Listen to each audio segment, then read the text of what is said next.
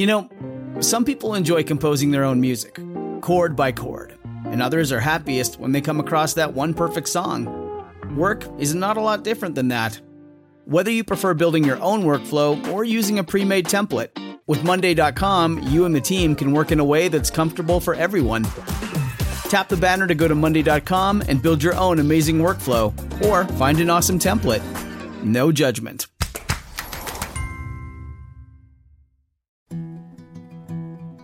Science story, huh? These NYU scientists, they I, I it felt, felt on this. right. I was so And I just thought, well, I had figured it out It was that golden moment. because science was on my side.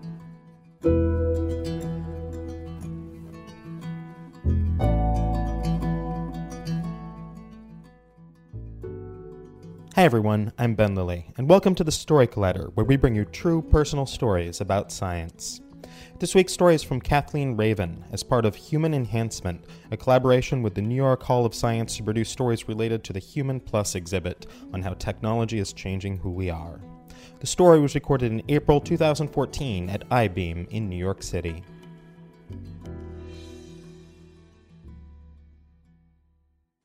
A group of uh, nurses and doctors are gathered in a hospital room. It's the early 1980s. Some rain is falling outside, and there's a woman laboring in the bed. Suddenly, the baby pops out two months earlier than it should, and you hear a scramble of uh, metal instruments clattering together, furniture moving to make way, and then silence. In the back of the room, someone says, Mary, the baby's not going to make it. I heard this in an audio recording that my father decided I should listen to when I was 14 or 15. This is an audio recording of your birth, he said. Back in the delivery room, my skin was a nice color of dark denim blue jeans. Several seconds had passed, and still I had not taken a breath. The neonatologist on staff at, at the time, without thinking, grabbed two sharpened oxygen tubes and just jammed them through my skin, straight into my lungs. No surgery. Out flowed the water, and into my body flowed oxygen, and I began crying. I also lost three pounds, going from six to three pounds. So, when the neonatologist left the room, he said to the nurse, Give her a high dose of gentamicin. Gentamicin is an antibiotic that does a terrific job of fighting off infections. I'm here before you. But it came with a price. I'm five years old, sitting in front of a television screen about this far away at my neighbor's house. She's watching after me, and she calls to get my attention. Kate, my nickname at the time. I don't turn around, so she calls again, Kate. Nothing. Kate, and she claps this time, and I whirl around. Have you had Kate's hearing checked? She asked my parents when they came to pick me up that afternoon. They had, but now it was time to go to a professional. I made my first visit to the audiologist at age five. I'll never forget walking into that soundproof box. It must be like being inside of the Mars rover when it's sealed up into the spaceship. Everything closes and you hear a vacuum, and then there's silence. Over and over in my mind, I told myself, You do not have a hearing loss. You do not have a hearing loss. My audiologist went and got behind her microphone and she said, Just repeat these phrases after me, okay? You will say back, back. You will say far, fall. You will say rush, rust. You will say which, switch. We walked out of the soundproof room, and she walked over to my parents, Mary, Ed. Kate has a high and low frequency sensorineural hearing loss in both ears.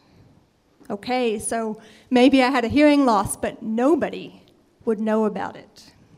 A few weeks later, I'm fitted with my first pair, and they're hanging behind my ears like giant shoe boxes. I walk into the classroom, and you can see that the kids are looking out of the corner of their eye. What's that thing behind your ear? Oh, you can't hear? Can you hear me now? Can you hear me now? Of course I can hear you. You're standing right in front of me, and I'm wearing them.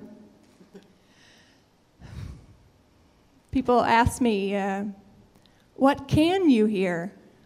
But it's the wrong question. It's what can't I hear? I can't hear the faucet leaking in the kitchen, the steady drop, drop. I can't hear the siren of the ambulance as it comes down the road. I don't hear the fire alarm in the school drills. I don't hear the crushing chorus of cicadas on a southern night. Hearing aid technology leapfrogs every four to five years, and so in the fifth grade, I got my next pair. The hearing aid is, is made up of um, three parts the microphone, the amplifier, and the speaker that goes into the inner ear up through the brain. When I walked into the lunchroom, my amplifier should have been made illegal. It was akin to walking into a mosh pit at a Nine Inch Nails concert. All of the voices amplifying, echoing off. And so my solution was to take out my hearing aids and drop them into my coat pockets. And keep in mind that each unit costs $2,000. Around the same time, the gym teacher liked to play a game called the whispering game to calm us down after gym class. The teacher would give a message to the student at the end of the line, and it would work its way up to me, whereupon I would hijack the message and re- remove the verb, mix the wording up. So, pepperoni is my favorite pizza would become Peppy Pony's foot. High school, I got my first completely in the ear hearing aid. No longer I had to carefully curl my hair around my ear. This particular hearing aid, the amplifier, actually worked very well. For the first time in my life, I began to listen to music. Before then, I'd never heard the words, and the music uh, instruments all blended together. It was useless. If you articulated, I did not discriminate. At that same time, CDs were still valuable. My car got broken into, and I'm sure the burglar was thoroughly confused. Tupac, Outkast, P. Diddy, Doris Day, The Sound of Music, Harry Connick Jr. I loved discovering music for the first time.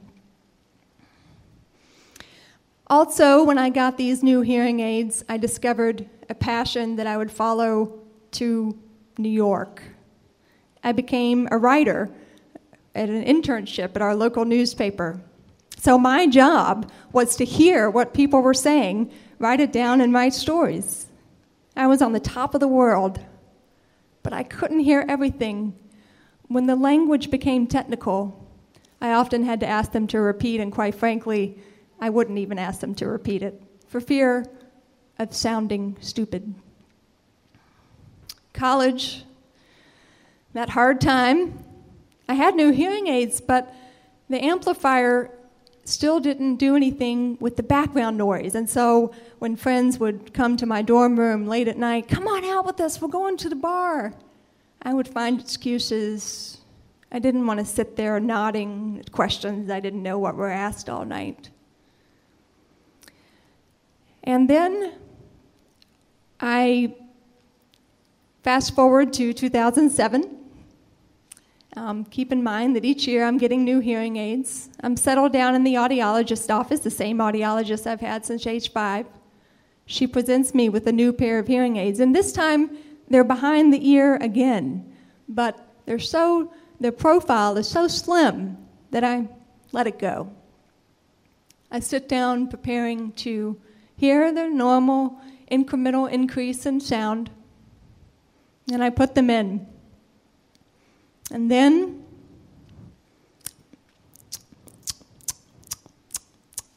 What's that noise? I asked her. Do you hear it? I can hear my lips smacking together. It was the first time I had heard that noise in my entire life.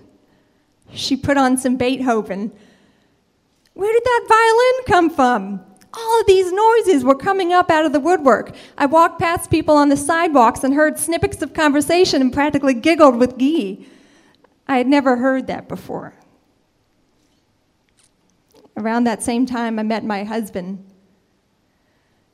Instead of staying home and not going out at night, I began to go out, listen in on the jokes. I could actually hear the punchlines.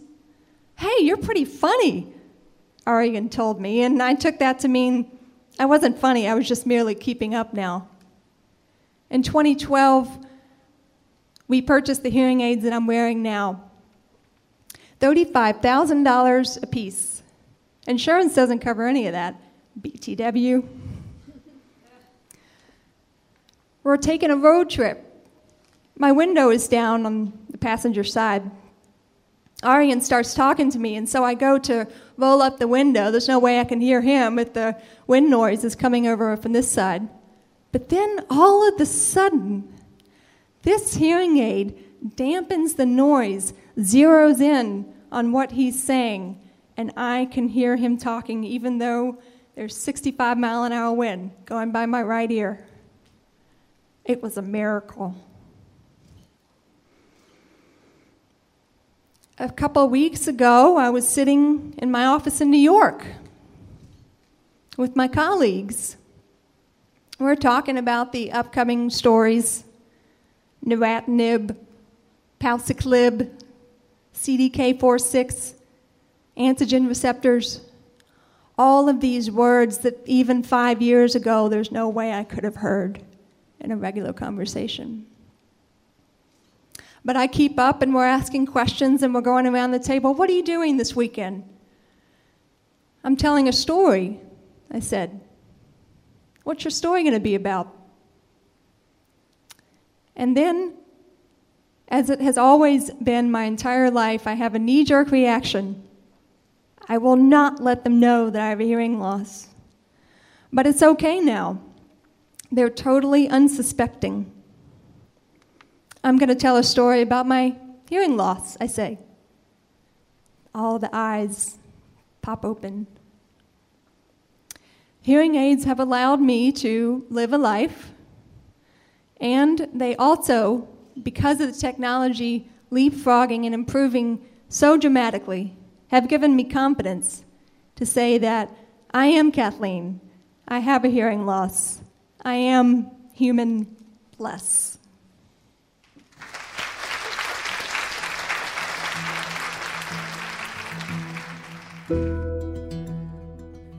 That was Kathleen Raven. Kathleen is a reporter for BioPharm Insight. She recently completed two degrees at the University of Georgia Conservation Ecology and Health and Medical Journalism. For more science stories, take a look at storycollider.org, where we have archives of the podcast and upcoming events. Also, we depend on listeners like you for our support. If you love the podcast, please consider donating at storycollider.org/donate. The Human Plus exhibit and much more is on display at the New York Hall of Science in Queens, New York. nysci.org for more information. The Story Collider is produced by me, Brian Wecht, Erin Barker, and Ari Daniel. The podcast is produced by Rose Avalip. Additional help from Brooke Williams, Lena Groeger, and Justin D'Ambrosio. The theme music is by Ghost. Special thanks to iBeam for hosting the show, to the New York Hall of Science for being wonderful partners, and to Food Delivery for magically creating time to finish this podcast. Thanks for listening.